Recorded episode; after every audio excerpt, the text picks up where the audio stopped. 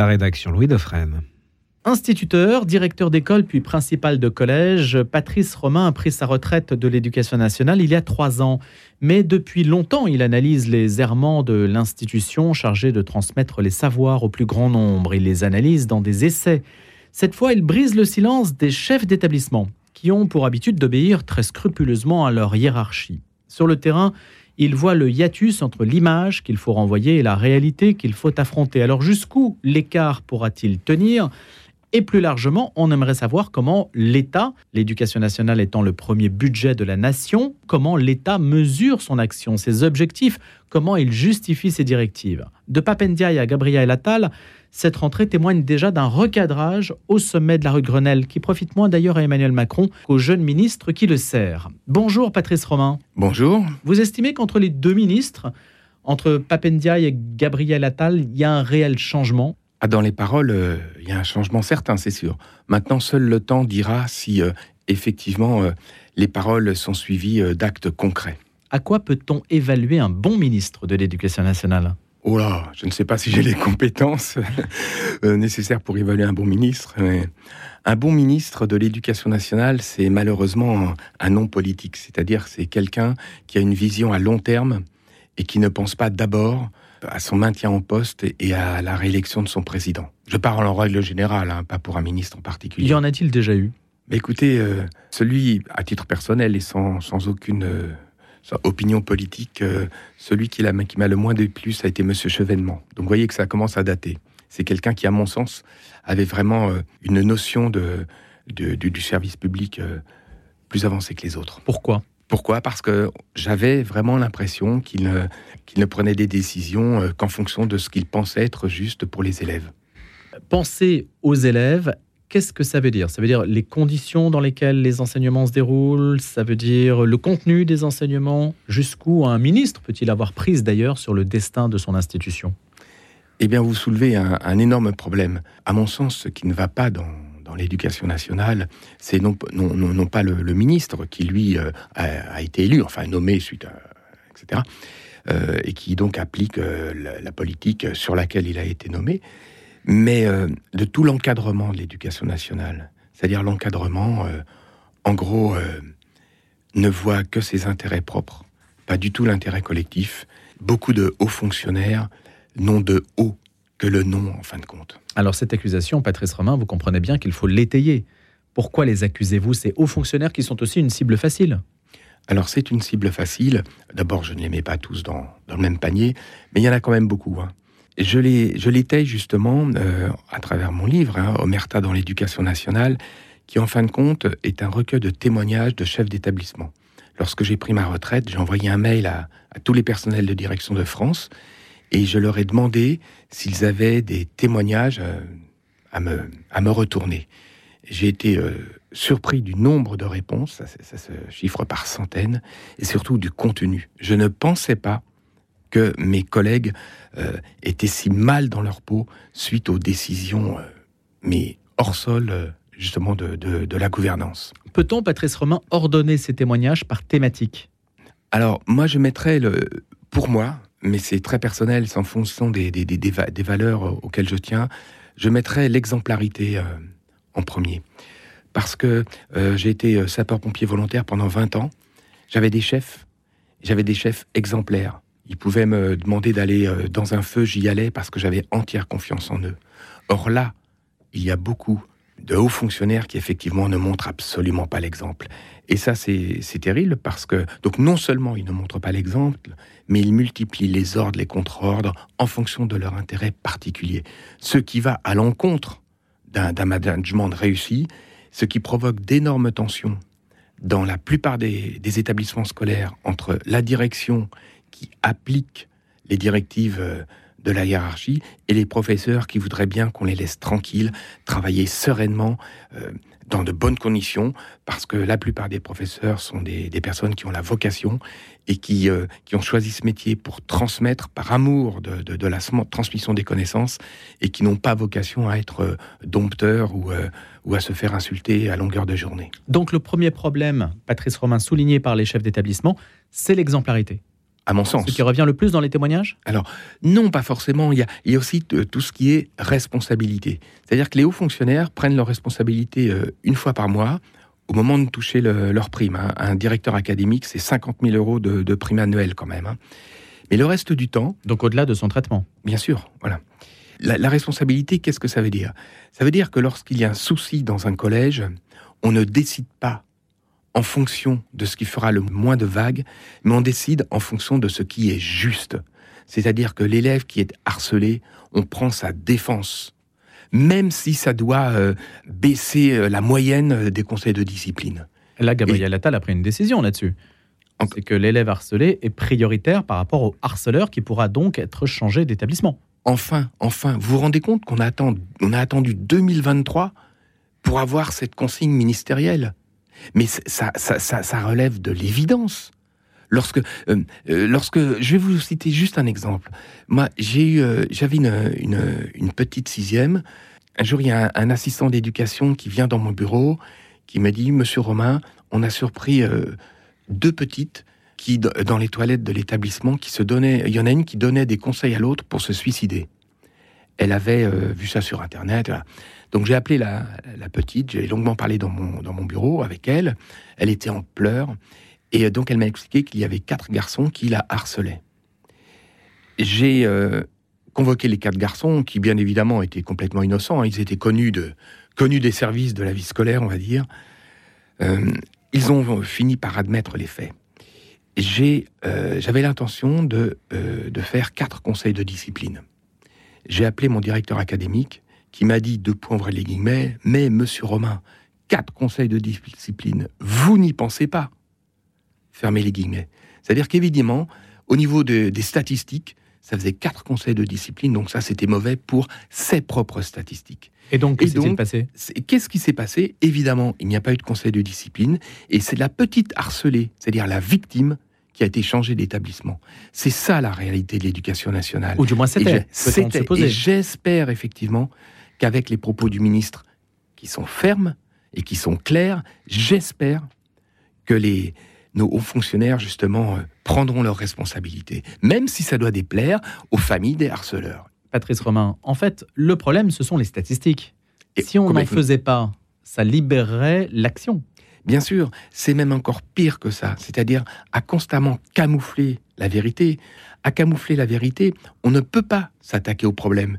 Puisque tout va bien, puisqu'il n'y a pas de problème, il n'y a aucune raison d'essayer d'améliorer les choses. Tout va bien. Lorsque vous avez 96% de réussite au baccalauréat, qu'est-ce que vous voulez améliorer? C'est extraordinaire. Maintenant, si effectivement on ne se voile pas la face, si on demande à la hiérarchie de remonter les chiffres réels, on se rend compte qu'effectivement le niveau est en baisse, qu'il y a un tas d'incivilités dans tous les établissements scolaires, qu'il y a des atteintes à la laïcité, etc., etc. Et là, une fois qu'on sera réellement euh, au fait de tous les événements, de tout ce qui se passe sur le terrain, on pourra envisager des solutions. Mais il faut regarder la vérité en face et ne pas s'attacher uniquement aux chiffres. Racontez-nous l'expérience que vous aviez eue lorsque vous étiez chef d'établissement à Orléans et lorsque vous avez été victime d'un redécoupage de la carte scolaire. Oui, ben, euh, Il y a deux, deux anecdotes que j'aimerais que vous racontiez. C'est la classe européenne d'allemand et puis la carte scolaire sur un établissement qui fonctionnait bien. Oui, alors le- donc ça, alors la carte européenne allemande, ça c'est extraordinaire. J'ai commencé ma, ma carrière, donc là c'était en, en région parisienne. hein. Euh, J'étais dans un gros collège euh, de REP avec euh, Donc zone prioritaire. Voilà, voilà, avec euh, beaucoup d'élèves euh, qu'on appelle difficiles. Il y avait une cinquantaine d'élèves qui étaient corrects. C'était les 25 élèves de la quatrième section européenne allemand et les 25 élèves de la troisième section européenne allemand. Et euh, nos hauts ronds de cuir, pour qui c'est scandaleux de, de favoriser euh, des élèves qui a priori sont corrects au départ, eh bien, dans un souci non pas d'égalité, mais dans un souci d'égalitarisme, ce qui est fondamentalement différent. Dans un souci d'égalitarisme, ils ont supprimé cette section européenne allemande. Eh bien, résultat, au bout de deux ans, les 50 bons élèves avaient déserté ce collège parce que euh, il n'y avait plus aucun intérêt à le fréquenter puisqu'il n'y avait plus cette section européenne et ça a formé un collège ghetto. C'est-à-dire qu'une fois de plus, la décision de, ces ronds de cuir est allée à provoquer l'inverse de ce qu'il voulait. Et la carte scolaire? Alors la carte scolaire, donc euh, ça c'est, euh, euh, j'avais la chance de, de, diriger un collège que les que toute la hiérarchie considérait comme favorisée, mais moi que j'appelais un collège normal, c'est-à-dire euh, où les élèves travaillaient, euh, il y avait, une, il y avait donc une, ambiance de travail avec des, relations normales entre les professeurs et les élèves. Et ça, je sentais bien que ça gratouillait euh, ma hiérarchie, parce que c'est c'est pas normal d'avoir un collège correct. Donc petit à petit, donc on a aménagé la carte scolaire, et maintenant, je crois qu'ils sont arrivés à leur fin, c'est-à-dire que, eh bien, mon entre guillemets collège est devenu un collège lambda avec son lot de problèmes. Voilà, encore une formidable réussite.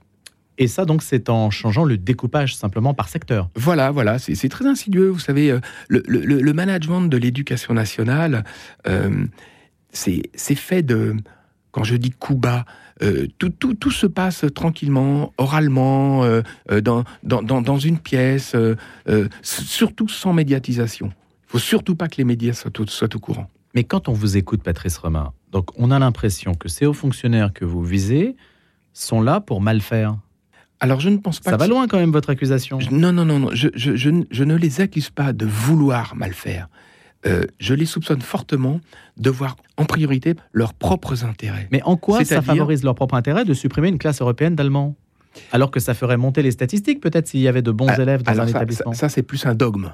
Ça, c'est plus un dogme. Là, il y a, deux, facettes entre guillemets. Vous avez les gens qui euh, sont euh, convaincus effectivement euh, de l'égalitarisme, donc qui font tout pour ça, et vous en avez beaucoup. Justement, c'est leur intérêt particulier, et c'est là qu'on en arrive aux prises de décision. C'est-à-dire lorsque vous avez un problème dans un établissement, le fonctionnaire qui est là justement pour transmettre des bons chiffres au ministère, pour prouver que lui gère bien son département, eh bien, c'est là que le haut fonctionnaire ne prend pas, ne prend pas sa responsabilité et fait tout pour étouffer l'affaire. Il y a beaucoup de supérieurs, hein. il y a oh aussi des inspecteurs généraux, etc. Hein. C'est l'armée mexicaine. Hein. On a donc, euh, donc le ministre, ensuite on a euh, un recteur par région, en tout cas il y en a une trentaine en France. Ensuite on a un directeur académique par département, donc une centaine.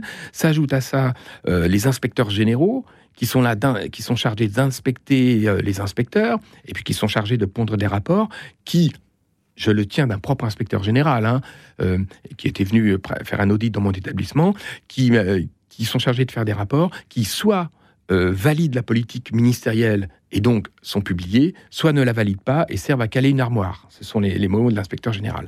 Et s'ajoute à ça pléthore d'inspecteurs disciplinaires.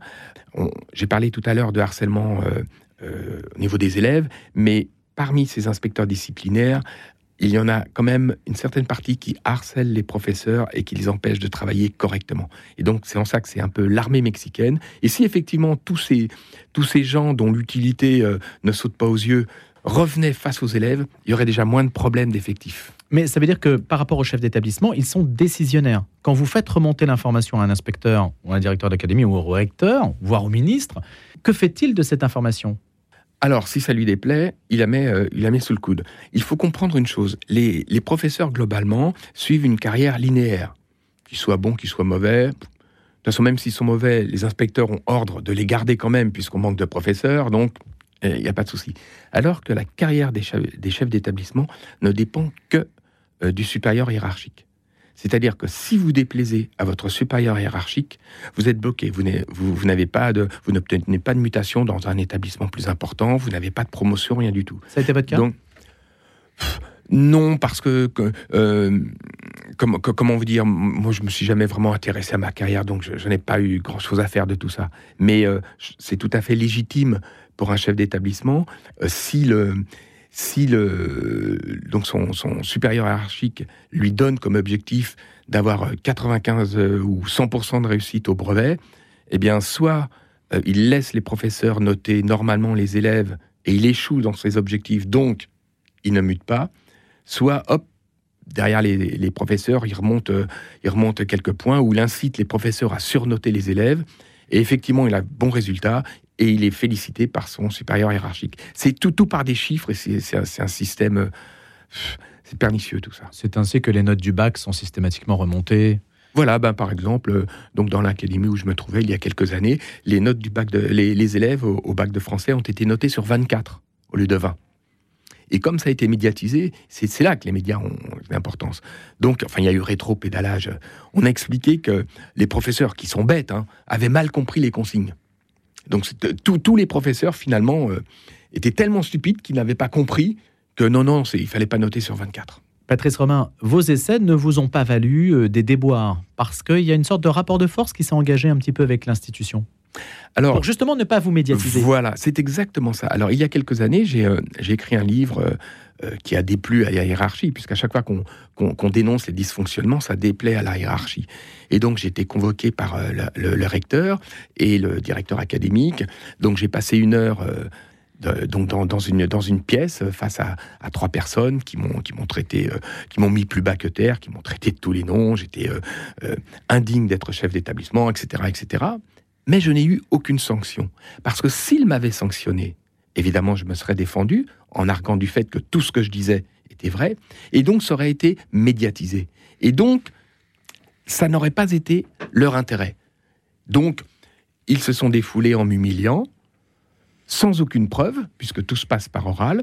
Et puis voilà, on étouffe l'affaire, on passe à autre chose. Alors votre cas est intéressant parce que pour ceux qui nous écoutent et qui peuvent se trouver peut-être dans des situations comparables et qui voudraient en fait jouer le rôle de lanceur d'alerte, parce que c'était un petit peu votre, votre mission. J'ai cette prétention. Vous avez cette prétention-là. Donc ça rassure en fait les lanceurs d'alerte de savoir que en étant médiatisés, ils se protègent.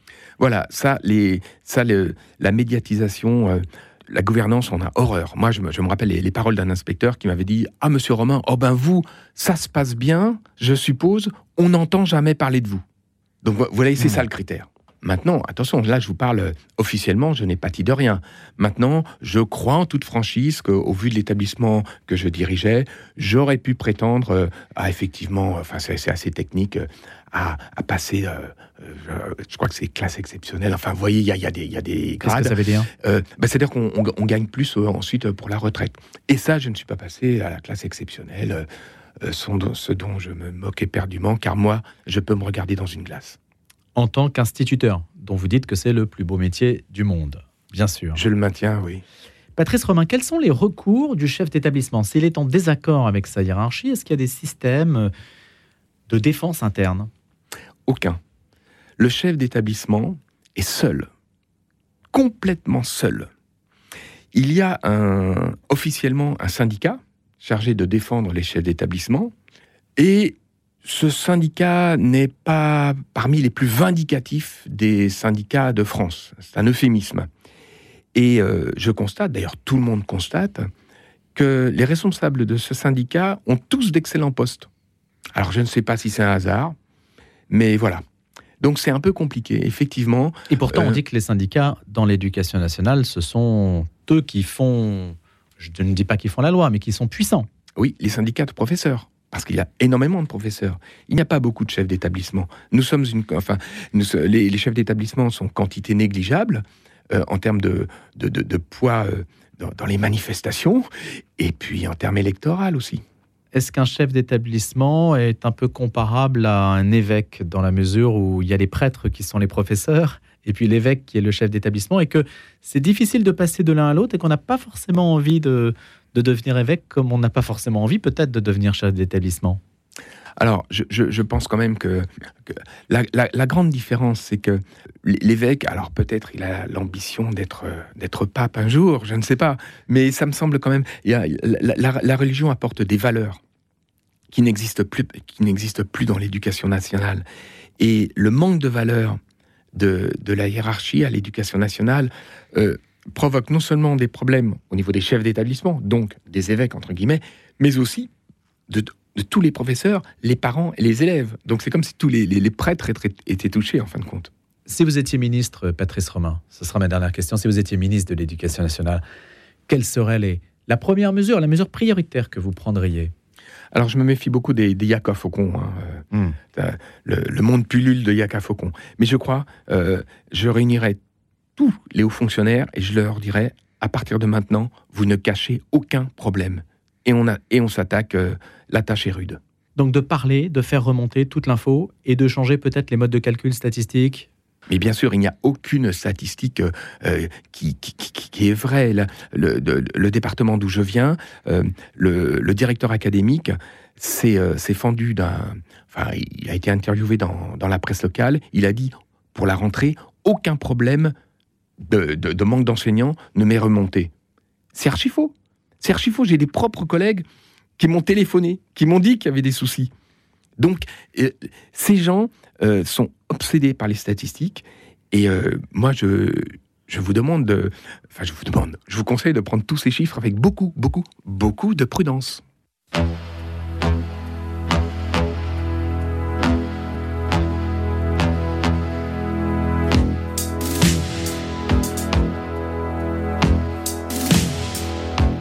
J'ai eu l'instituteur qui, dans les rois de France, n'a vu que des tyrans au règne désastreux et celui qui faisait du vieil Anatole France un suppôt de Satan parce qu'il était sans Dieu. J'ai fait les deux écoles et j'ai tout oublié. La nuit des Carmagnols et c'est sur la voie de Michel Sardou que l'on se quitte. Patrice Romain, merci d'avoir accepté notre invitation dans l'invité de la rédaction. Et puis bien sûr, je rappelle qu'on pourra se reporter à votre histoire, l'histoire que vous racontez qui est aussi un peu la vôtre, instituteur, ancien chef d'établissement. Dans Omerta, dans l'éducation nationale, les chefs d'établissement sortent du silence. Vous êtes donc sorti du silence ce matin. Je précise que c'est aux éditions du Cherche Midi. Je vous souhaite une excellente journée à l'écoute de Radio Notre-Dame.